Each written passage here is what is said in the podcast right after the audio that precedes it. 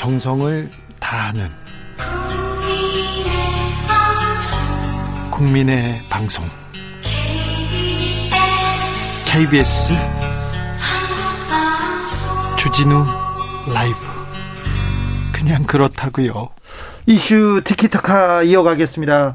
그런데 토론회를 두 번 거듭할수록 오세훈 후보가 첫 번째 티비 토론에서 사실 국민의힘 지지자들도 음. 태도 좀 지적했어요. 오세훈 후보가 되게 여유롭고 말을 잘하는데 고개가 좀 뻣뻣하고 약간 조금 이렇게 이 부분이, 근데 음. 어제 토론회 보니까 바로 바뀌었더라고요. 무슨 네. 첫날 토론회를 보니까 좀 많이 피곤해 보였죠. 아, 그래요? 그러니까 그 심야 시간에 했던 토론이다 보니까 음. 아무래도 제가 이제 선거운동 처음 시작했던 목, 금, 토, 일까지 쭉 한번 같이 거의 모든 지역을 돌았는데 후보가 소화할 수 있는 일정에 정말 도를 넘어가는 일정이었습니다. 네. 목소리도 거의 마지막에는 아예 안 나올 정도였고요. 네네. 하루 월요일에 조금씩 회복해서 나왔던 거라 그 피로가 다 풀리지 않았을 때라서 아마도 표정이나 말투나 목에서 목소리에 좀 어려움이 느껴졌고요. 그리고 이제 웃음 같은 경우에서 조금 지적하는 경우들이 있었는데, 박영선 후보가 끊임없이 시종일관 네거티브, 네거티브, 네거티브 하니까 여기에서 반박하고 반박하는 방식으로 가기보다는 그래 이 정도면 그냥 웃어 넘기자라고 끝내 마음으로 분을 사겼던 내용이었는데, 그게 이제 표정으로 그렇게 비춰졌다면 그 또한 시청자나 국민들께서 보시는 입장이니 그래 다시 바로잡기 위해서 화요일 토론에서는 완전히 바뀐 모습을 보여줬죠. 최진봉 교수님, 아니 피곤하면 고개가 뻣뻣하고 피곤하면 그렇게 아니지. 표정이 표정이 그날 굉장히 힘들어했었어요. 아, 네. 힘든 게 아니고 교만한 거죠. 고개를 이렇게, 이렇게 쳐들고 이렇게 보잖아요. 단순법의 영역입니다. 그러니까, 그러니까 제가 볼 때는 음. 보는 사람 입장에서는 음. 아, 그러니까 여유 있는 건 좋은데 너무 그냥 상대방을 깔보는 듯한 모습으로 붙일 수가 있어요. 왜냐하면 고개를 이렇게 위로 보고 시설을 가지게 되면 사람들이 볼 때 화면에 나오는 마찬가지잖아요. 김병윤이나 나나 티비 출연하니까 표정 하나하나가 너무너무 중요한데 오세훈 후보의 표정이 그런 부분에서 첫 번째 토론에서 상당히 부정적으로 비춰질 수 있어요. 그게 또 이렇게 사, 사진으로 짤로 만들어서 여러 군데 돌아다녔거든요. 그런데 네. 두 번째에서는 완전 그렇지 두 번째는 바뀌었더라고. 그러니까 네. 아마 제가 볼 때는 첫 번째 토론 끝나고 토론 담당하고 보좌하는 사람들이 얘기를 한 것 같아요. 그런 부분에서. 그러면서 이제 태도도 바뀌고 겸손한 모습을 보여줬는데, 그게 바로 첫 번째 토론에서 보였던 부정적인 면을 이제 바꾸기 위한 하나의 전략적 선택이라고 보여요. 그 네. 얘기를 하셨죠, 김병민 의원. 그 첫 번째 토론 이후에 그런 얘기가 많이 나왔었죠. 근데 오세훈 후보의 음. 강점은 네. 사람들이 하고 있는 얘기들을 아주 빠르게 수용합니다. 음. 그러니까 그 습득력과 합증력이 굉장히 좋거든요. 지역을 다니면서 서울에 사백 개가 넘는 동들이 있는데 거기에 대해서 아무리 오 년에 서울시장을 했더라도 구석구석에 있는 내용들까지 다 알기는 쉽지가 않거든요.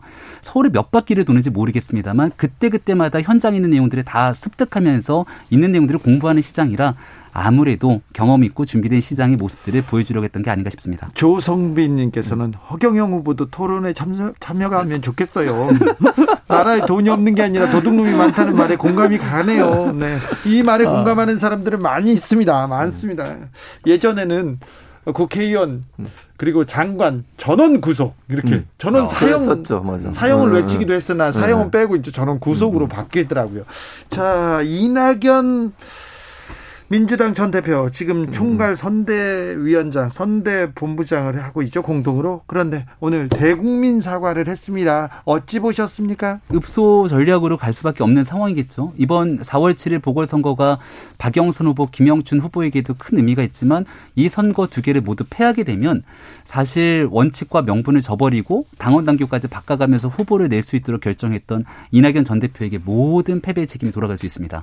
대권 주자 중에 한 명이고 한때는 유력한 대권 주자였지만 여기에 대한 사월 칠일 이후로 사실상 대한민국 정치판에서 소멸될 수도 있는 상황이기 때문에 읍소하고 있습니다만 여전히 국민의 마음을 몰라도 너무 모르는 게 아닌가.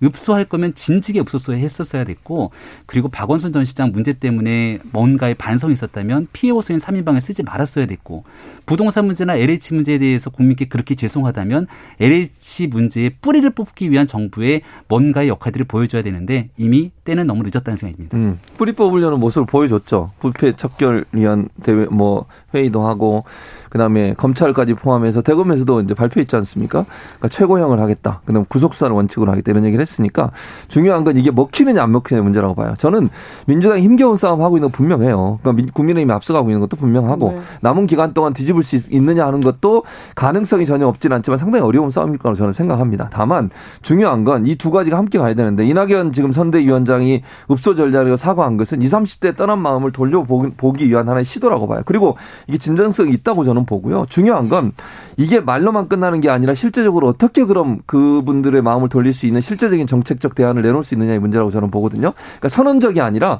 실제 젊은이나 젊은 세대들이 봤을 때 부동산 정책에서 소외된 것을 만회할 수 있을 만큼의 명확한 어떤 제시 이런 부분이 앞으로 있어야 된다. 며칠 동안이라도. 그래야만 그 사람들의 마음을 다시 되돌릴 수 있다고 봅니다.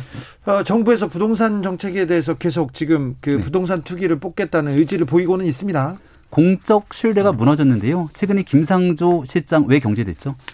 박주민 의원을 비롯해서 더불어민주당 의원에 대한 임대차 삼법 통과 전에 국민들에게는 상한액을 정해놓고 그 전에 본인들의 임대료를 올려놓게 됐던 내용들이 일파만파 뉴스를 통해 퍼져나가고 있습니다. 이런 일련의 과정들이 지금 현재 나타나게 되는 국민들의 공적 신뢰들을 점점 무너뜨리고 있는 건데 뭔가 문제가 있다면 이미 조정하고 정리해야 될 수많은 기회가 있었지만 선거 국면에서 갑자기 김상조 실장 등에 대한 전격 경질이 국민의 마음 돌릴 수 없다고 봅니다. 부산으로 가보겠습니다. 김병민 위원의 마음은 못 돌리겠습니다. 부산은 어떻습니까, 김병민 의원? 아, 예, 부산 선거 잘 진행되고 있고요. 네. 부산도 마찬가지로 이번 선거가 왜 치러지게 되는가에 대한 근본적인 고민, 오거돈 전 시장 문제 속에서 시작됐기 때문에 여러 가지로 어려움을 민주당이 겪으면서 시작하고 있는 선거고요. 여전히 서울과 마찬가지로 네거티브, 네거티브, 네거티브를 하고 있습니다만 현재 음. 내용들을 그런 분위기에 대한 전체적 판세 전환은 잘 안 되는 것 같습니다. 그렇습니다. 박형준 후보에 대한 의혹들이 근데 박형준 후보의 네. 의혹이 쌓이는 거는 네, 네거티브입니까? 검증입니까? 어, 의혹 검증은 얼마든지 해야 된다고 봅니다. 네, 앞서도 말씀드렸던 것처럼 의혹 검증에 대해서 꾸준하게 해명을 하고 있죠. 그럼 뉴스의 보도나 아니면 캠프에서 거기에 대해서 초점을 맞출 때에도 의혹 검증에 대한 부분들이 한 꼭지가 있으면 나머지 보다 중요한 본질에 대한 꼭지는 부산의 경제 발전과 이 부산 지역을 어떻게 끌고 갈 수 있을지에 대한 비전 등이 돼야 되는데 이런 것들 잘 보이지가 않고 훨씬 더 많은 비중이 박형준 후보에만 초점이 맞춰져 있어요. 제가 오늘 꼭 얘기 드리고 싶은 건 과거 노무현 전 대통령 정신을 민주당이 다시 한번 돌아봤으면 좋겠다. 민주당이 사실상 노무현 전 대통령이 과거에 원칙 있는 패배의 중요성을 강조했거든요.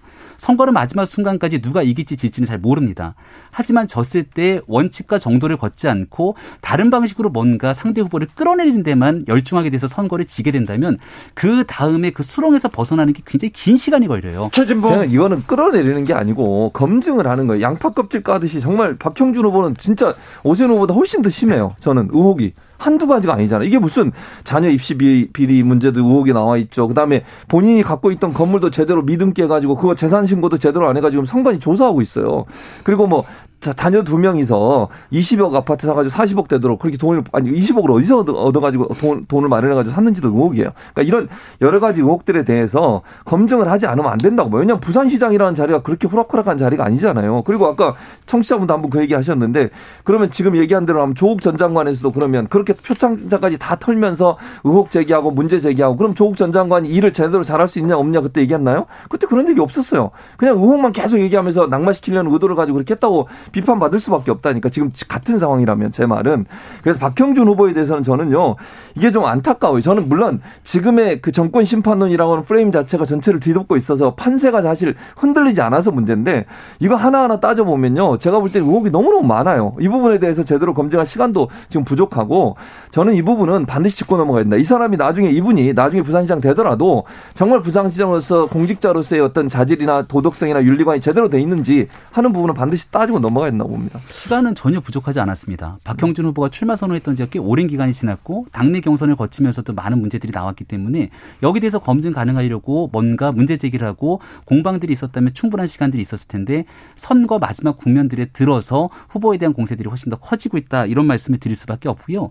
이천십팔년도 지방선거에서 이재명 지사에 대한 의혹 제기 여러 가지 공세들이 사실 당시 자유한국당에서 굉장히 크게 벌어진 바가 있었죠. 하지만 결국 시간이 지나고 나서 재판 결과들 것들을 통해 많은 부분들이 해소됐고 국민들의 선택을 받는 이재명 지사는 지금 유력한 차기 대권주자로 올라가 있는 상황 아니겠습니까? 박형준 후보에 대한 의혹제기 민주당이 할 수 있습니다. 충분히 해야 되고 거기에 대해서 해명을 하고 있습니다. 선택과 판단은 유권자의 몫이죠. 다만 모든 것들이 후보자에 대한 끌어내리기성 네거티브 공방으로만 가선 안 된다는 얘기이기 때문에 만약에 같은 방식으로 지금 지지율이 비슷비슷하게 나왔다면 박형준 후보도 똑같이 김영춘 후보에 대한 의혹 제기 네거티브 공방들에만 열을 올렸다면 부산 시민들의 마음은 어땠겠습니까? 박형준 후보 재산 신고 누락건요. 네. 이 부분은 좀 아프죠. 악의적인 부분들은 아니라고 보고요. 네. 여기서 건물 미등기권이라고 하는데 공직선거법에 따라서 후보가 당선을 하기 위한 목적 등으로 인해서 재산 신고에 대한 누락이나 이런 게 있었으면 처벌받지만 그런 부분들이 아니라 단순 실수로 오기됐을 경우에는 또 다른 부분이 적용이 가능합니다. 근데 내용에 있어서 자신의 사적 재산을 숨기려거나 했던 부분들은 아니라고 충분히 볼 수 있는 여지가 있다고 봅니다. 단순, 근데 단순 실수라고 보기는 어려워. 이 층 집 그렇게 네, 네. 그렇게 좋은 집을 이렇게 신고도 안 하고 이거는 그거는 좀 상식적으로 이해는 안 돼요. 그러니까 지금 그러니까 세금을 내있던 얘기했지. 상황이고 등기가 돼 있지 않았던 내용이기 때문에 거기에 대해서 추가적으로 수정 신고를 했던 부분들은 알려져 있습니다. 그러니까 신고를 할 때 그걸 네. 땅으로 신고를 한 거잖아요. 네. 건물로 신고를 안 하고 음. 그러다 보니까 세금도 어느 정도 내는지는 제가 잘 모르겠는데 음. 땅에 대한 세금만 냈을 가능성이 있고 또 하나는 그, 사무실로 사용하면서 네. 그걸 다른 용도로 또 신고한 게 또 하나 있어요. 네, 그것도 다른 사실은 건물이죠. 예, 다른 건물. 그러니까 이런 문제들이 사실은 공, 최근에 잘 아시잖아요. 김병민 의원도 또 국민의힘도 그렇게 민주당의 인사들에 대해서 선거 검증하면서 이런 윤리적인 문제 가지고 엄청나게 비판하셨잖아요. 그럼 똑같은 그 잣대로 저는 조국 전 장관의 들이밀던 들이밀었던 그 잣대로 저는 들이밀어야 된다고 봐요. 그것들 본인이 그렇게 얘기하셨으니까 본인들이. 그럼 반대로 얘기해서 국민의힘의 인사들도 검증받을 때는 그 정도의 수준의 검증이 있어야 한다고 저는 봅니다. 자, 내일 모레가 부, 내일 모레부터 투표가 시작됩니다. 네, 이제 네. 그리고는 다음 주 이 시간에는 재보궐선거 투표가 한창 진행 중일 텐데. 아, 자, 마지막으로 이번 선거의 의미 두 분이 강조해 주십시오. 먼저 김병민, 이거 정답 나온다. 네, 나오죠. 이거, 나오죠. 모음, 모음 답은 나온다. 네. 이천십칠 년도 대한민국 국민들께서 대통령을 뽑아주셨고 이천십팔 년도 지방선거에서 지방권력을 몰아주셨고 이천이십 년 입법권력까지 모든 권력을 사실상 기호 일 번 더불어민주당이 국민들께서 몰아주셨죠.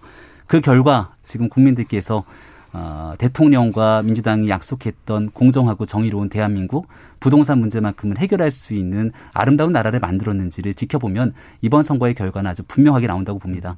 잘못하지 국민께 약속했던 부분들을 지키지 못했을 때 여기에 대해서 심판의 회초리를 드는 게 선거의 본질이기 때문에 이 본질에 맞춰서 많은 국민들께서 의미 있는 선거 만들어주실 거라 생각합니다. 최진봉 네. 교수님. 예, 저는 이번 선거는 서울시장을 뽑는 선거입니다. 정권에 대한 심판이 아니에요. 부산시장. 그러니까 정권. 그러니까 부산시장과 서울시장을 뽑는 선거이기 때문에 지역, 지역자치단체장, 부산시, 서울시를 잘 이끌 수 있는 능력 있는 후보를 저는 뽑아야 된다고 생각합니다. 이게 자칫 물론 정권 심판도 할 수 있다고 봅니다만 지금 선거가 전국적 단위의 선거가 아니잖아요. 지금 지역 단위 선거고 그 지역의 어, 지방자치단체장을 뽑는 선거이기 때문에 인물이 어떤지 그분이 정말 서울시나 부산시를 잘 이끌어갈 수 있는 도덕성과 윤리성과 전문성을 갖고 있는지 이 부분을 집중적으로 보시고 판단했으면 좋겠습니다. 이슈 티키타카 여기서 마무리하겠습니다. 오늘도 감사했습니다. 네, 감사합니다. 최진봉 교수님 네. 감사합니다. 김병민 비대위원 네 고맙습니다. 얼른 몸 챙기시고요. 네. 네. 다음 시간에 뵙겠습니다. 감사합니다. 네, 고맙습니다. 감사합니다. 정치 피로, 사건 사고로 인한 피로, 고달픈 일상에서 오는 피로. 오늘 시사하셨습니까? 경험해보세요. 들은 날과 안 들은 날의 차이.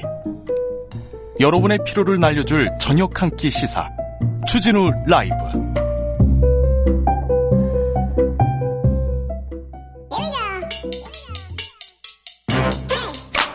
뉴스를 향한 진지한 고민 기자들의 수다. 라이브 기자실을 찾은 오늘의 기자는 케이비에스 김비치라 기자입니다. 안녕하세요. 네, 안녕하세요. 와, 반팔 입고 계시네요. 네. 선거철에 기자들이 바쁩니다. 윤비치라 기자 바쁘죠? 아, 저는 이제 계절이 바뀌어서 옷을 갈아입어야 되는데 오늘따라 너무 덥더라고요. 네. 봤더니 이제 옷 갈아입는 그런 여유도 못 느낀 채 여의도의 벚꽃을 맞이하게 돼서 왠지 좀 서글프더라고요. 새벽에 나와서? 네. 저도 여의도 국회에 이제 출입하고 국회를 매일 나오는 길이었는데 네. 어, 국회 뒤에 벚꽃이 굉장히 예쁘잖아요. 정말 아름답죠. 저 정치부 기자 시절에 한 번도 본 적이 없어요. 지나가다는 봤어요. 근데 한 번도 가본 적이 없어서. 어떤 마음인지 알 것 같습니다. 네네. 여유가 없습니다. 여유가 없습니다. 지금 가장 바쁜 정치부 기자들의 어, 시절입니다. 그런데 자, 오늘 이낙연 민주당 공동상임선대위원장 대국민 사과를 했습니다. 네. 지금 선거가, 선거를 앞두고 판세로 좀 읽어볼 수 있는 상황이라고 할 수 있겠습니다. 네. 선대위원장이 국회 기자회견장에 서서 대국민 호소문을 읽었는데요. 네. 이 지문들을 좀 살펴보다 보면 여러 가지 얘기가 좀 담겨 있습니다. 그렇죠. 많은 걸 담고 있더라고요. 첫 번째로는 일단 사과를 했는데 정부 여당이 주거 현실을 제대로 못 봤다. 음. 정책을 세밀히 만들지 못했다. 사죄드리고 여러분의 화가 풀릴 때까지 반성하겠다라는 강력하게 정부 정책, 기존의 정부 정책들에 대해서 사과를 단정짓고 잘못했다고 단정짓는 얘기들이 쭉 나왔다는 겁니다. 납작 엎드렸습니다. 계속 고개를 숙였습니다. 그러면서 주거 문제에 대한 해결책들을 제안을 했는데요. 내용들을 좀 볼 필요가 있는데 처음 집 장만하는 분들에게 금융규제 대폭 완화하고 지원도 크게 하겠다. 그리고 청년 얘기하더라고요. 청년과 신혼세대에게는 오십 년 만기로 국가가 보증하는 대출대도 해둘 거고 청년 월세도 지원한다고 했는데요. 네. 지금 선거 앞두고 젊은 층의 표심이 이탈하는 모습들에 대해서 정부 여당이 얼마나 전전긍긍하고 있는지 읽어볼 수 있었습니다. 그렇네요. 참 민심을 좀 돌리려고 애를 쓰는 모습 아, 보이더라고요. 특히 이낙연 지금 선대위원장, 이낙연 전 대표에게는 지금의 시간이 정말 고통스러울 겁니다. 예.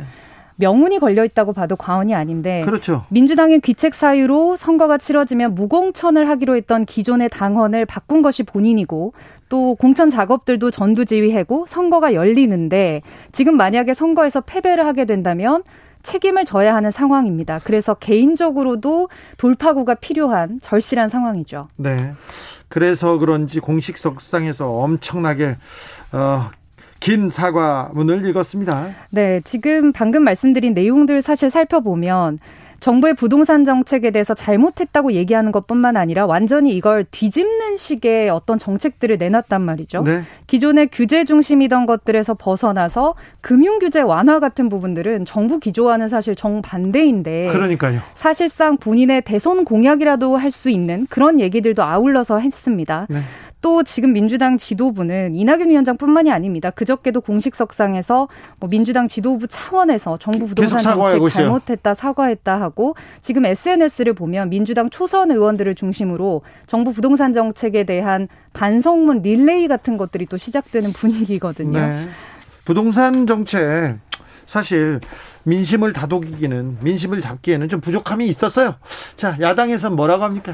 국민은 문재인 정권의 뒤늦은 악어의 눈물에 속지 않는다. 이게 이제 김은혜 국민의힘 선대위 대변인의 논평입니다. 악어의 눈물? 국민의힘은 실제 지금 선거 유세에서도 오히려 여당이 정부 정책에 대해서 사과하는 것들을 역이용해서 너무 늦었다. 예. 국민들은 속지 않는다라고 거세게 공격을 하고 있습니다. 자, 사전투표가 내일 모레부터 시작돼요? 그런데 보통 이게 투표율이 높으면 누구한테 유리하다, 낮으면 어, 야당이 불리하다, 막 이런 거 이런 얘기가 계속 돌았는데 그런 얘기도 없어요. 이번에는 그냥 다 사활을 걸고 투표해달라고 계속 그냥 전력 질주하고 있습니다. 사실 투표는 투표장 가서 우리 후보 찍어주세요란 얘기는 할 수 있는데 이번엔 특히 여야 모두 사전 투표를 꼭 해주세요라고 강조를 하고 있습니다. 이런 선거도 없었어요.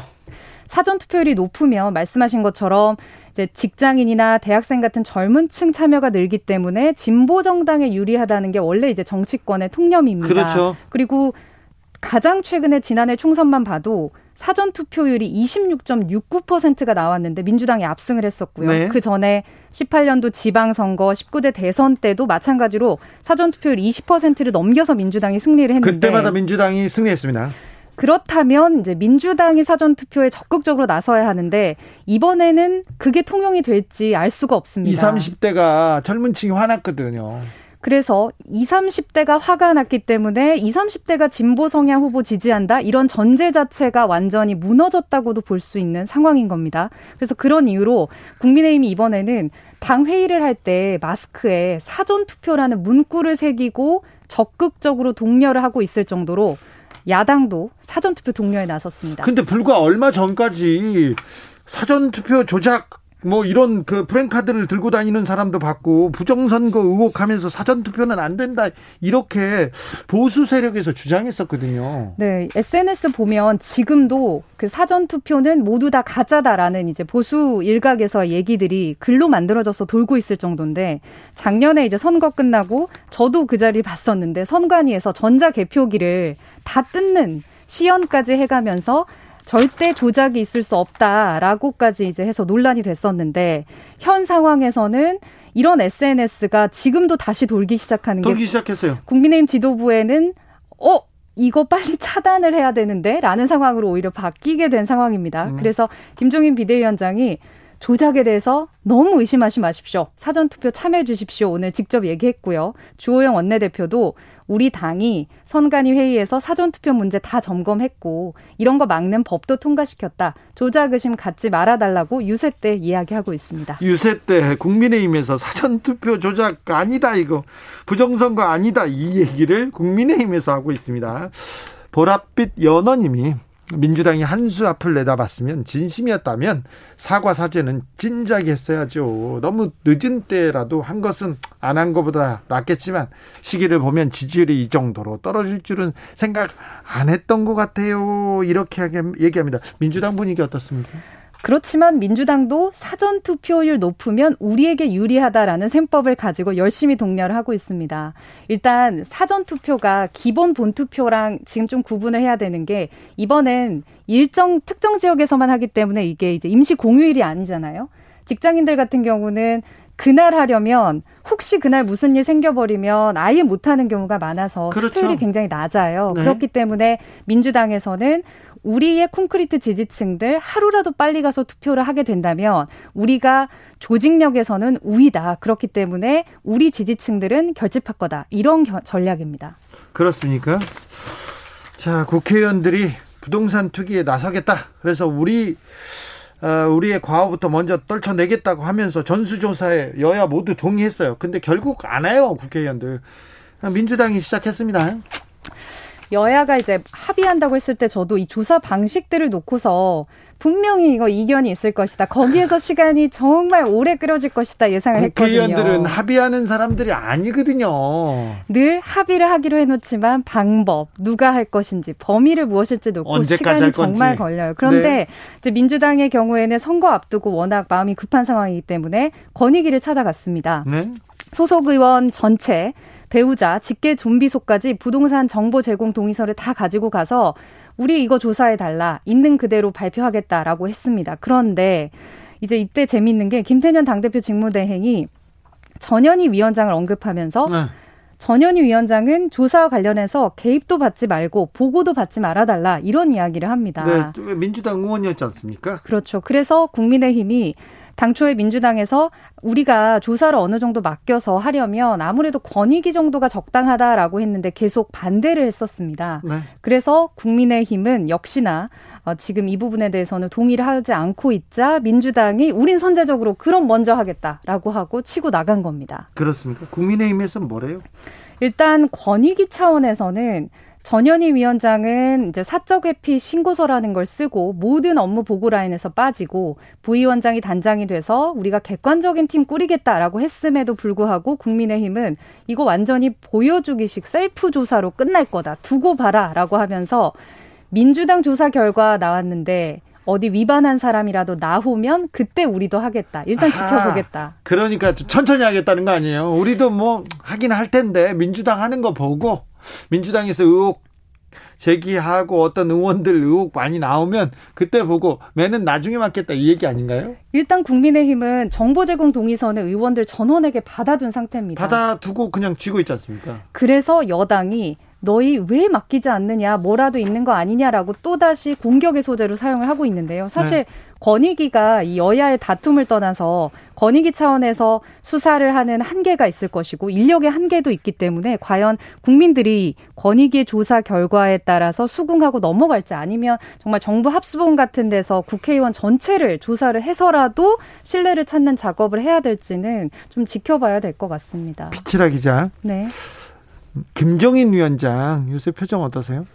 어, 표정뿐만이 아니라 이제 김종인 위원장의 유세에서의 이야기들을 보면 네. 엄청난 자신감을 느낄 수가 있죠. 그렇죠. 정부 여당 정책에 대한 공격뿐만이 아니라 후보에 대한 이야기들, 그리고 우리가 앞서 나가고 있지만 낙관론을 이렇게 보여서는 안 된다라는 전반적인 통솔력까지 네. 굉장히 여유 있는 모습을 보이고 있습니다. 음, 안철수 국민의 국민의당 대표는 어떻습니까? 사실 기자들은 그런 얘기도 좀 많이 했었거든요. 아무래도 어, 경선에서 내부에서 네. 좀 떨어지고 나서는 열심히 선거운동을 하기가 좀 어려운 환경이지 않을까 했는데 모범생처럼 열심히 하고 또 그 안에서 자신의 포션을 찾아가고 있으니까 잘 되는 팀은 잘, 되는 오, 잘 된다 이렇게 네. 또 얘기가 나옵니다. 국민의힘 분위기가 좋다면서요? 그렇죠. 네, 네. 선거가 며칠 남지 않았습니다. 자, 어, 건강 책임지면서요. 네, 취재해 주세요.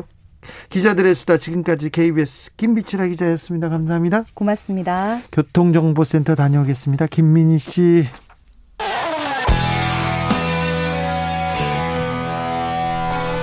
스치기만 해도 똑똑해진다. 드라이브 스루 시사 주진우 라이브.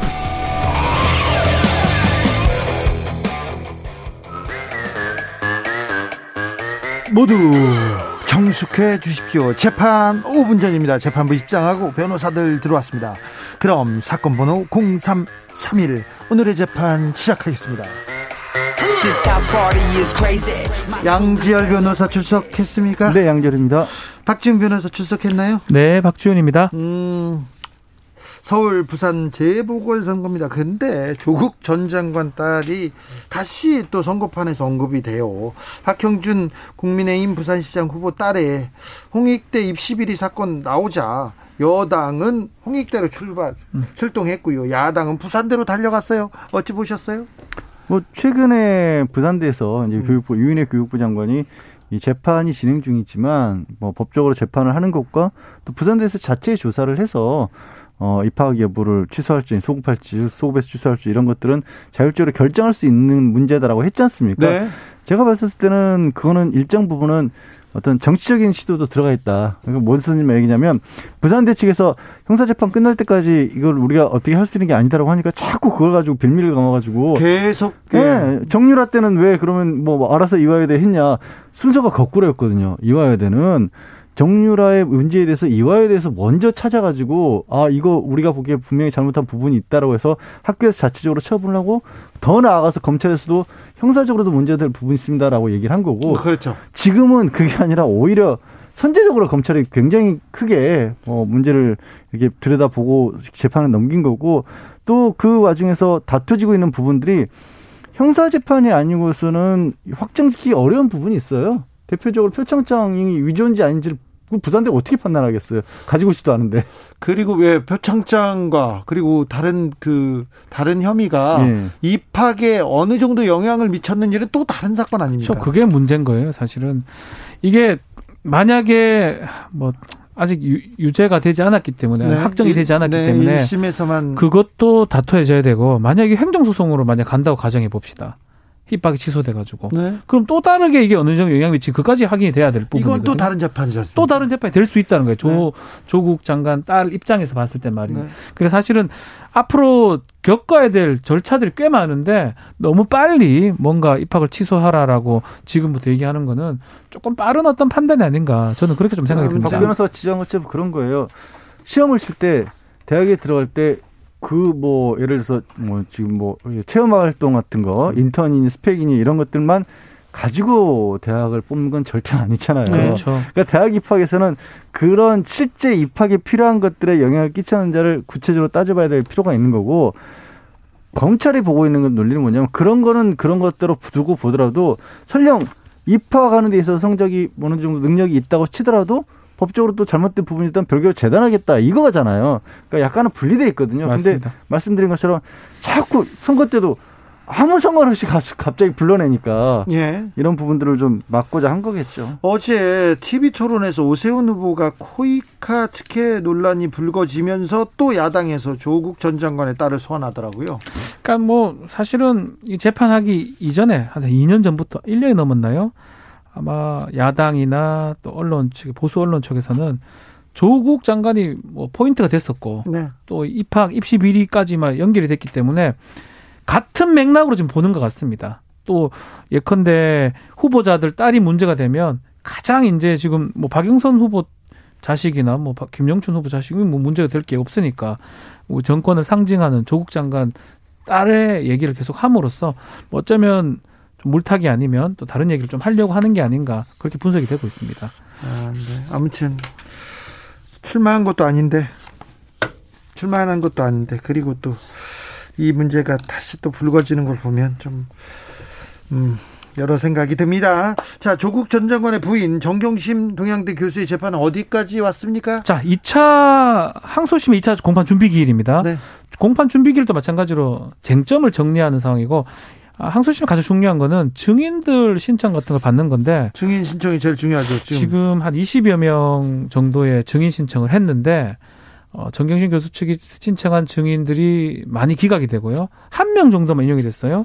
이 코링크피 사장이죠. 이 사람만 대표만 인용이 되고 나머지는 기각이 되는데 재판부에서 지금 재판을 빨리 하려고 한, 하는 의지가 있습니까? 아마 재판부에서는 이렇게 설명을 하고 있습니다.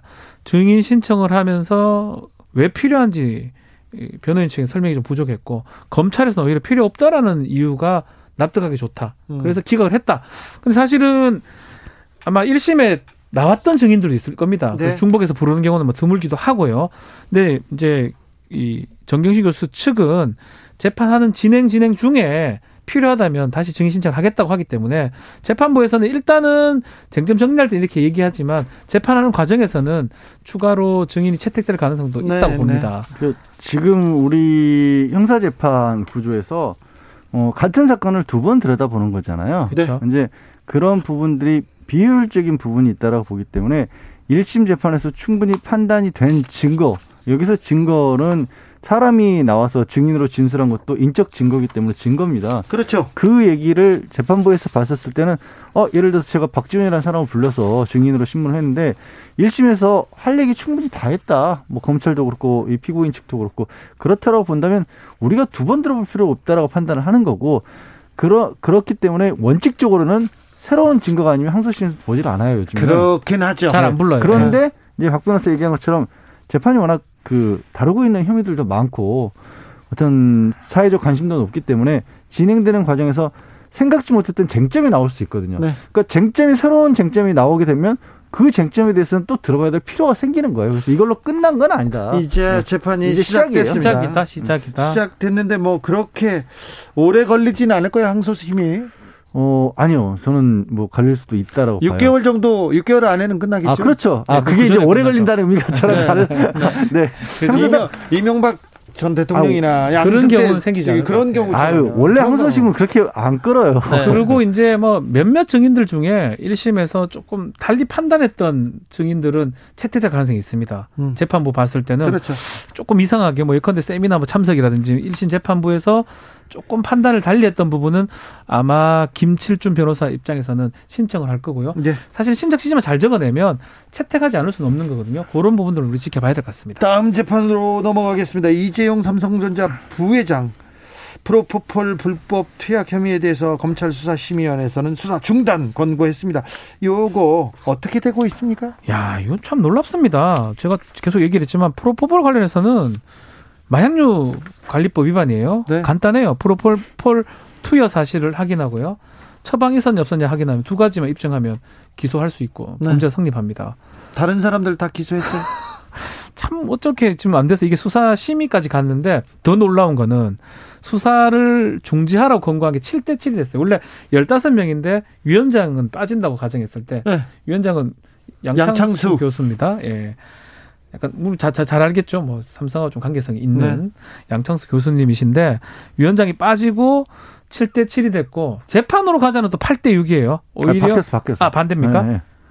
재판 아, 수, 수사가 팔 대 육. 예, 네, 수사 팔 대 육이고 네. 예, 어, 재판에 기소. 넘길지가 네. 칠 대 칠입니다. 네, 기소 예. 기소 여부. 야 이게 뭐라고 이렇게 복잡한지 쟁점이 되게, 되는지. 되게 희한해요. 진짜 박 변호사 얘기한 것처럼 이게 향정식성 의약품. 네. 프로포폴을 처방 혹시 맞았냐 안 맞았냐 이거잖아요. 네. 뭐 법리를 다툴 것도 아니고 이게 왜 이게 아니, 수사를 이런 수사는 왜 이렇게 오래 걸리는 거예요? 아니 그것도 신기해요. 이천십구 년부터 사건이 됐던 건데 네. 그 사이에 몸에 설력이 있었어도 다 날아가고 없겠어요. 물론 이제 이건 그냥 하는 말입니다. 음. 증거는 다 이제 파악을 해놨고 이재용 부회장 측에서는 프로포폴 투약 사실 자체는 인정을 하고 대신 이제 치료 목적이었다고 이야기하고 있지만 어쨌든 보면 이상하잖아요. 이상하죠. 그리고 더 황당한 거는 수사심의위원회에 어, 이재용 부회장 말고 그래도 꽤 대한민국의 큰 기업의 사 세도 신청을 했었어요. 네. 프로포폴 관련해서 음. 기각됐습니다. 안 됐어요. 네. 이게 아, 지금 삼성을 어떻게 보시고요? 아, 죄송합니다. 네. 예, 하여튼 비교가 안 되나 봐요. 네. 그래서 프로포폴 이런 단순한 사건을 수사심의에 가져간 것도 희한하지만 그걸 또 위원들이 수사 그만하자, 재판에 넘겨야 되느냐 마느냐도 반반으로 나뉘어졌다는 것도 그것도 네. 되게 희한해요. 그럼 신기하죠. 이게 이게 뭐 이렇게 정말 쟁점이 될 만한지는 모르겠는데 또 그 관련된 그 투약을 했을 것으로 보이는 간호조무사는 다른 그 사람 투약했다가 일단 처벌 받았습니다. 네. 그렇다면 추측이 가능하고 추정이 가능한 거기 때문에 일단은 재판해서 다투면 되는 건데 이걸 수사 심의까지 가고 재산 재판도 받기 싫다고 계속 얘기하는 삼성에 삼성에서는 주장하고 있는데. 그러면 또 검사들이 검찰에서 심의위원회를 열어주는 것 자체가 너무 좀. 그렇죠. 저, 저도 예전에 많이 수사심의회가 이렇게 많이 활발한지는 저는 최근에 알았습니다. 삼성이 하는 걸 보고. 네. 그래서 뭐 저희 의뢰인 중에 변호사님 이런 거를 왜 하지를 못합니까? 막 물어보는 게 우리는 안 돼요. 일반인들은. 네. 해봤자 개심죄만 적용됩니다. 그렇죠. 이재용 부회장 아니면 한동훈 검사 정도 돼야 됩니다. 그러니까. 그렇죠. 그게 묻기는 묻는데 이거 있긴 있는데 제가 몰라서 못하는 건 아니고 네. 잘 안 되니까 못하는 거라고 설명했던 기억이 나는데 하여튼 어쨌든 간에 삼성 특히 이재용 부회장 관련돼서는 두 번의 작동을 했습니다. 네. 그리고 결과도 이재용 부회장한테 나쁘지 원하는, 않게 나왔고요. 그런데 네. 박 변호사가 얘기한 부분이 원래 검찰이 내세우는 취지하고는 정반대인 거예요. 그러니까 수사심의위원회가 음. 왜 만들어졌냐라고 하면 검찰이 너무 기소권을 가지고 독점하고 있으니까 권력 남용을 막기 위해서 그거를 견제하기 위해서 힘이 없는 사람들을 위해서 만들어놓은 제도거든요. 처음에는 네. 애초에는. 네. 근데 박 변호사가 지금 거꾸로 말을 했네요. 그게 맞는 거예요, 박 변호사? 잘 안 되네요, 현실적으로는. 삼성 준법감시위원회에서 맹활약했던 봉욱 네. 전 검사께서 네. 대법관 후보로 또 마지막까지 또 이름을 올리셨더라고요. 가능성도 있다고 봐야 됩니다. 허, 참. 어쩌합니까, 그거는 뭐. 뭐, 검찰 쪽 몫이 거의 항상. 말고도 법, 법관들 중에 뭐 유명하신 분들이 많이 있어요. 자, 다음 재판으로 넘어가겠습니다. 공수처 일 호 사건으로 김학의 전 법무부 차관 사건이 될 가능성이 있습니까? 아니 가능성이야 늘 열려 있는데, 그러니까 공수처에서 답변 나온 거 가지고 뭐 김진호 공수처장이 아니 뭐 검토는 할 수 있다, 가능성은 있다라는 얘기만 하면 이게 일 호 사건이 될 것처럼 자꾸 언론에서 다루는데요. 네. 이 공수처 김진호 공수처장의 얘기는 늘 지금까지 같았습니다. 기본적으로 서류 자체를 본 적이 없다. 네. 근데 어떤 사건이 됐든지 간에 원칙적인 관할을 지금 공수처에 가지고 있는 건 맞지 않습니까? 현재 검사와 관련된 부분이면 그래서 검토해보겠다라는 정도인 거예요. 다만 이제 시기가 맞물린 시기가 지금 이미 공수처 검사에 대해서는 대통령에게 임명제청을 할 만한 상황이고 부장검사들 면담도 본 상황이니까 시기적으로는 그러면 이제 어, 아, 마침 딱 맞아 떨어지는 게 아니냐라는 얘기 정도는 할 수가 있는 거죠. 네. 아, 참 김학의 이 사건을 아직까지 이걸 하고 그러니까요. 있는 게 참 저는 저는 진짜 이 얘기를 하면서도 그럼 푸, 보내주란 말입니까? 어쩌란 말입니까? 자꾸 절차적 정의라 얘기하는데 그 검찰이 이제껏 절차적 정의 지키지 못했던 거는 왜 딱 빼놓고 이 김학의 안에서만 그 그것만 이렇게 하는 거를 사실 제가 사실 이 얘기를 하면서 답답합니다, 사실은. 네. 거기다가 이번에 이제 국민권익위원회에서 수사를 어, 해보라고 의뢰를 한 대상자들은 박상기 전 법무부 장관, 김오수 전 법무부 차관, 차규근 법무부 출입국 정책본부 네. 장인 거예요. 네. 법무부 장관이 법무부 장관은 어, 이 구체적인 수사도 수사지만 국민적 감정이라는 것도 정무적으로 판단을 해야 되는 위치인 거죠. 네. 그리고 그때 당시에 범, 지금 문제가 된 내용을 보면 법무부 장관이 구체적으로 법무부 장관이 할 수 있는 것들을 왜 안 하고 굳이 긴급 출국 금지라는 형식을 취했느냐를 가지고 논란을 하고 있는데 그 와중에 또 여전히 법무부 장관도 뭔가 압력을 행사했다는 그런 주장을 하는 거예요. 그것도 이것도 제기한 분이 현직 검찰인 걸로 강력하게 추정이 되는 상황이죠. 네, 네. 그러니까 이것도 국민과 아까 조금 전에 수사심의위원회도 마찬가지지만 힘이 없는 사람들이 이용하라고 만들어놓은 제도를 예, 위원회인데. 위원회인데 그거를 현재 검찰에 있는 분이 스스로 수사권도 가진 강력한 힘을 가진 분이 그걸 이용해서 뭔가 사건을 만든 게 아니냐라는 의혹이 있는 거죠. 지금. 어쨌든 그 세 사람하고 또 이성영 씨 검장 이미 갔다가 지금 돌아간 상황이다 검찰에. 그래서 이 공수처가 좀 만약에 구성만 돼 있으면 하겠죠. 그런데 지금 말한 것처럼. 인력이 없어요. 물적 시설도 없고요. 지금 검사들 뽑고 있어요. 예, 지금 면접도 아직 안 했다고 제가 들었거든요. 네.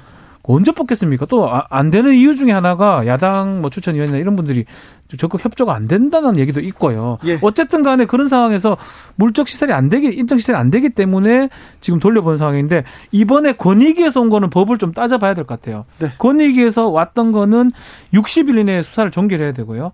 제이 첩도 가능하긴 합니다. 뭐 검찰이나 다른 곳으로. 다만 권익위하고 협의를 또 해야 돼요. 또 이 첩하게 되면 또 이게 또 언론에 논란이 될 것 같긴 한데 네. 물적인 이게 뭐가 안 되는 해서 돌리는 건데. 아이고 근데 아. 김, 김학의 사건은 정말 하, 진짜 역사에 남을 사건이에요. 이걸 가지고도 이 이런 얘기를 하고 있습니다. 한번 우리 국민들 손들어 보라 할 것 같아요. 보내야 됩니까? 안 보내야 됩니까? 그때. 끊임없이 이렇게 얘기를 하고 뭔가 문제를 만들면. 참 안타깝게도 사람이 기억력으로 하는 부분이 자꾸 옛날 건 잊어먹고 계속 새로운 것만 얘기하니까 그러면 안 되지. 그런 문제네. 그럼 이렇게 생각하죠. 네. 그리고 주목받는 사람이 뭔가 잘못됐은 것처럼 느껴지거든요. 그렇죠. 이성윤 지검장이나 뭐 지금 나오는 법무부 장관이나 네. 그렇게 보여지는 게 문제라는 겁니다. 이 사건을 보면요. 이 사건을 보면 검찰개혁이 왜 필요한지 명확하게 보여집니다. 김학의 사건이 처음에 수사가 안 되고 또 안 되고 또 안 되려고 네. 하는데 열심히 하다가 이 어찌고 저, 네, 저치고 네. 자 넘어가겠습니다. 다음 재판 아, 다음 재판으로 넘어가겠습니다. 박범계 장관이 지시한 한명숙 전 총리 모해 위증교사 의혹 사건 합동 감찰이 시작됐습니다. 여기에 음, 보안각서를 썼다고 얘기도 나오는데요. 조선일보에서 이런 보도가 나왔습니다. 박은정, 임은정 두 검사가 참여해서 논란이 되고 있다 이렇게 얘기했는데 두 분 어떻게 보셨어요? 양은정이라고 표현했더라고요. 양은정이라고 했습니다. 쌍은정이라고 표현하기도 하고요. 네. 공교롭게 이름이 같습니다. 네. 근데 박은정 검사 같은 경우는 이 첫 번째 때 불참한 걸로 알려져 있어요. 아, 논란이 되니까 좀 아마 부담이 됐을 가능성이 있고요. 회의에. 네. 임은정 뭐 검사는 연구관은 뭐 참석을 한 걸로 지금 보이는데 네. 이거 좀 임은정 검사가 친정부다. 근데 이거 상황에서 가장 많이 하는 사람이 임은정 검사 아닙니까? 그걸 빼고 이게 감찰이 가능한지. 그리고 근데, 박, 감, 근데 박은정 검사는 감, 감찰 담당관이잖아요. 그 윗사람이었죠. 네, 네. 결제 라인으로 보면 될 사람인데 네. 또 그 사람도 있어야 되는데 지금 빠진 상황이고. 근데 논리는 이거예요. 에스엔에스에 뭔가 유출해가지고 문제가 되는 사람을 감찰로 쓰면 되느냐라는 게 지금 언론이나 이게 비판하는 논조인데 그거는 그거대로 문제 삼으면 되고 네. 그거 말고 수사 간행해서 임은정 검사가 조사했고 확인했던 부분들은 임은정 검사가 해야 되지 않습니까? 누가 합니까 그거를? 그러니까 에스엔에스 올렸다는 부분도 그게 왜 문제라고 얘기를 하고 있냐면 그걸 올렸기 때문에 그 공무상 비밀 유출 혐의로 시민단체에서 고발을 한 거예요. 그렇죠. 아유 시민단체에서는 네 고발을 여러 건 여러 건 할 수 있죠. 근데 또. 그 시민단체에서 고발했으니까 고발을 했으니까 배당을 한 거죠. 음. 뭐 형식적으로나마 실질적으로 됐든지 간에 그러면 그 이후로 그 자리에서 어, 자리에서 배제시킨다? 그럼 공무 대한민국에서 아무것도 못해요. 공무원들 무조건 고발시킨 다음에 일 제 말이 어, 그 말인 거예요. 그럼 그대로 하면 돼요, 그냥. 아니, 그럼 검사 중에 고발당한 사람이 한둘입니까? 아니, 윤석열 고발당했죠. 이성윤 고발당했죠. 뭐 한동훈 뭐 다 당했죠. 그럼 다 그만둬야 돼요? 그러니까요. 그러니까 이건 논리가 될 수가 없죠. 논리가 안 맞죠. 그럼 그 건들 하면 돼요. 그대로 진행하면 되고. 이 지금 수사 관행이나 이 지금 이번에 감찰하는 과정에서 직무 배제시켰다든지 아니면 또 뭐 보안각서 위반했다든지 아니면 뭐 엄검사 뭐 출석시켰다든지 또 아니면 서울중앙지검 인검업무관에 배당했던 부분 이런 과정에서 뭔가 문제가 있는 거 이 부분을 밝히려면 가장 많이 하는 사람이 임은정 검사인데 네. 있어야 되는 거 아닙니까 당연히? 합동감찰 잘 진행될 수 있을까요? 검찰 망신주기 하려는 것 아니냐 이런 비판도 있습니다. 저는 이게 애초에 이제 한명숙 전 총리 사건을 들여다보는 것 자체를 가지고도 그런 식으로 얘기를 하는 분들이 있었는데 검찰 내부에서도 이런 얘기를 하더라고요. 그러, 아니 근데 아니 임은정 검사 뭐 더 나가서 임은정 검사 저기 뭐 한동수 대검 감찰 부장 더해서 그럼 박은정 감찰 연구원까지 포함합시다. 네. 한 세네 명 정도 그 밑에 수사관 몇 분들 계시겠죠. 그분들이 이천 명 넘는 나머지 검사들을 망신주기를 할 수 있어요. 없는 일을 가지고. 현직에는 더, 더 고위직에 있는 검사들인데. 아, 이분들도 검사예요. 아니, 그러니까 이분들도 검사들이지만 나머지 상대하는 분들이 훨씬 많고 훨씬 세잖아요. 그렇죠. 네. 그리고 잘못했다가는 그 사람들 다 큰일 날 수 있습니다. 없는 사실 만들어내면. 그러니까 없는 사실을 만들어서 막 무슨 누명 씌우고 이거, 이거 어떻게 해요. 저는 오히려 차라리 이 차라, 이 참에 이런 얘기 나올 바야 검찰이 그냥 두 사람만 시키고 제대로 해봐라 하면 그렇죠. 안 됩니까? 그렇죠. 그러니까, 오히려 어. 이런, 이런 사람들이 의지가 있는 사람들한테 맡겨놓고. 누구들 해봐라. 해봐라. 그렇지. 그런데도 안 나오잖아. 그럼 차라리 할 말이 있는 거 아닙니까? 왜, 왜, 이걸 왜, 왜 안 막히는지 이걸 모르겠어요, 저는. 저는 진짜, 진짜 이해가 안 가요. 네. 이게 재판도 아니고 이제는 감찰인데. 감찰인데 별거 아닌데. 오히려 국민적 의혹이 있으니까 오히려 더 세게 하고, 더, 어, 더 세게 하고, 더 낱낱이 국민들한테 보여줘가지고 의혹을 지우고 가는 게 그게 맞는데요. 검찰을 위해서. 라고 저는 저희는 생각하는데 다른 생각들 하시는 것 같아요. 검찰 내에서는 달리 보는 것 같아요. 이게 그러니까 뭐. 조사를 받는 것 자체가 뭐 무, 망신이다 생각하는지요. 흠집을 내는 게 아닌가 그렇게 생각합니다. 아니 정말 큰 일이잖아요. 우리 그냥 한 가지만 더 얘기하면 이춘재 사건 누가 망친 겁니까? 경찰도 문제지만 그 와중에 검찰도 문제인 겁니다. 네. 윤석열 씨가 억울하게 지금 형사를 당한 거잖아요. 네. 그거랑 이거랑 다른 게 뭐가 있습니까? 그렇죠. 그리고 또 좀 문제가 있었던 의혹이 있었던 사건은 좀 더 더 열심히 감찰하고 그래서 국민들한테 보여주는 게 오히려 맞습니다. 미래를 가기 위해서도 이것도 맞아요. 좋은 검사라는 또 반증이네요. 박은정이, 임은정이. 아, 뭐 그렇게 얘기하기는 그렇지만 어쨌든 간에 망신 주려고 하는 건 아니라는 걸 저는 진짜 얘기하고 싶습니다. 아, 그렇죠. 검, 검사가 망신을 주려고 감찰을 한다. 이거는 네, 동의할 수 없습니다. 그분들도 검사고요. 네, 네. 그분들도 동의하지 않을 겁니다. 재판 여기까지 할까요? 네. 네. 재판은 많아요, 참. 그죠? 세상이. 네. 재판 오 분 전 양지열 변호사, 박지훈 변호사, 오늘도 감사했습니다. 네, 고맙습니다. 고맙습니다. 오늘도 수고하고 지친 자들이여, 여기로 오라. 이곳은 주기자의 시사 맛집, 주토피아. 주진우 라이브. I messed up tonight.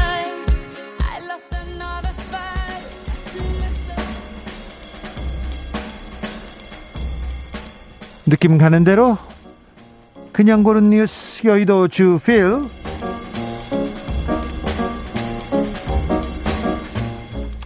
하루 사망 삼천 명 통제불능 브라질 대통령은 징징대지 마라 뉴스원 기사입니다.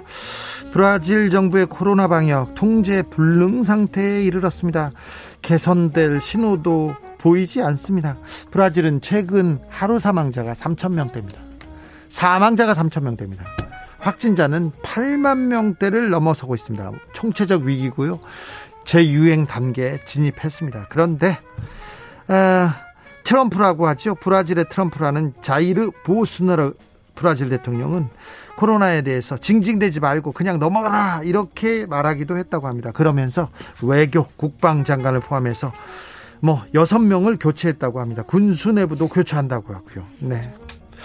전 세계적으로 지금 코로나 재유행 아, 진입하고 있는 것 같습니다. 굉장히 위험한 시기입니다. 위험한 시기입니다. 아, 정치가 얼마나 중요한지 다시 한번 생각하게 합니다. 유튜브 아시아인 혐오 노래 삭제 거부 논란, 직원들 반발. 연합뉴스 기사인데요. 유튜브가 아시아인을 좀 혐오하는 인종차별적 음악 삭제를 거부했다고 합니다.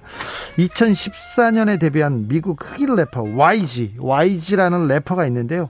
중국인에 대해서 은행 계좌가 없으니까 현금이 많을 테니까 도둑질 하려면 중국인 사는 동네를 노려라 이런 노래를 이런 가사를 썼어요. 그런데 구글 직원이 이거 너무 좀 인종차별적이니까 이거 삭제하자고 했는데 담당 간부가 거부했다고 하면서 사내 게시판에서 이거 비판하는 글을 올렸다고 합니다. 네, 인종혐오가 굉장히 지금 큰 문제로 되는데 이게 흑인에 대한 혐오나 다른 인종에 대한 혐오였으면 그대로 뒀을까 하는 생각을 해보기도 합니다.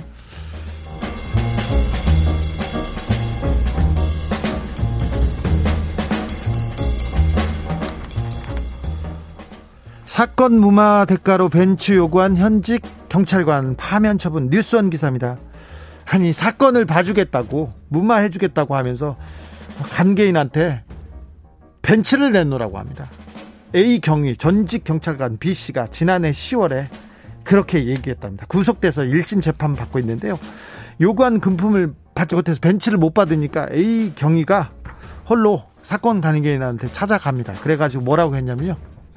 야, 두 명이니까 각각 이천오백만 원씩 오천만 원 내놔. 이렇게 요구한 게 드러났습니다. 그런데 어, 재판 과정이지만 경찰청에서 바로 파면 처분을 내렸다고 합니다. 이런 경찰이 있어서는 안 되는데요.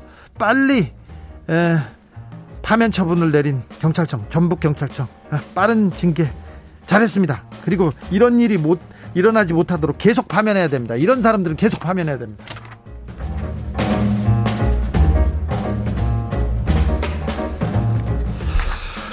사자 대타 뛰는 골든 리, 리트리버 해도 해도 너무한 중국 동물원 서울경제기사입니다. 이게 무슨 소리지 이렇게 생각하는 분도 있을 텐데요. 중국 쓰촨성의 한 동물원에서요 아프리카 사자 대신 골든 리트리버가 사자 우리를 지키고 있다고 합니다. 중국 동물원은요 관광객이 급감하면서 운영난에 빠져서 어떤 동물원에선 늑대 대신 개를 넣어놓고 저거 늑대야 이렇게 선전하다가 음, 걸린 적이 있었는데 이번에는 개를 사자로 등급시켜가지고 중국 사람들의 분노가 폭발했다고 합니다. 한 네티즌은 요새 동물원에서 개들이 다른 동물 대리 대타 뛰느라고 정말 바쁘다 이렇게 얘기했다고 합니다. 어, 아프리카 사자를 가지고 사실 이거 중국산이었다. 중국 차우차우의 변종이 사자다 이렇게 주장 안 한 게 어디예요?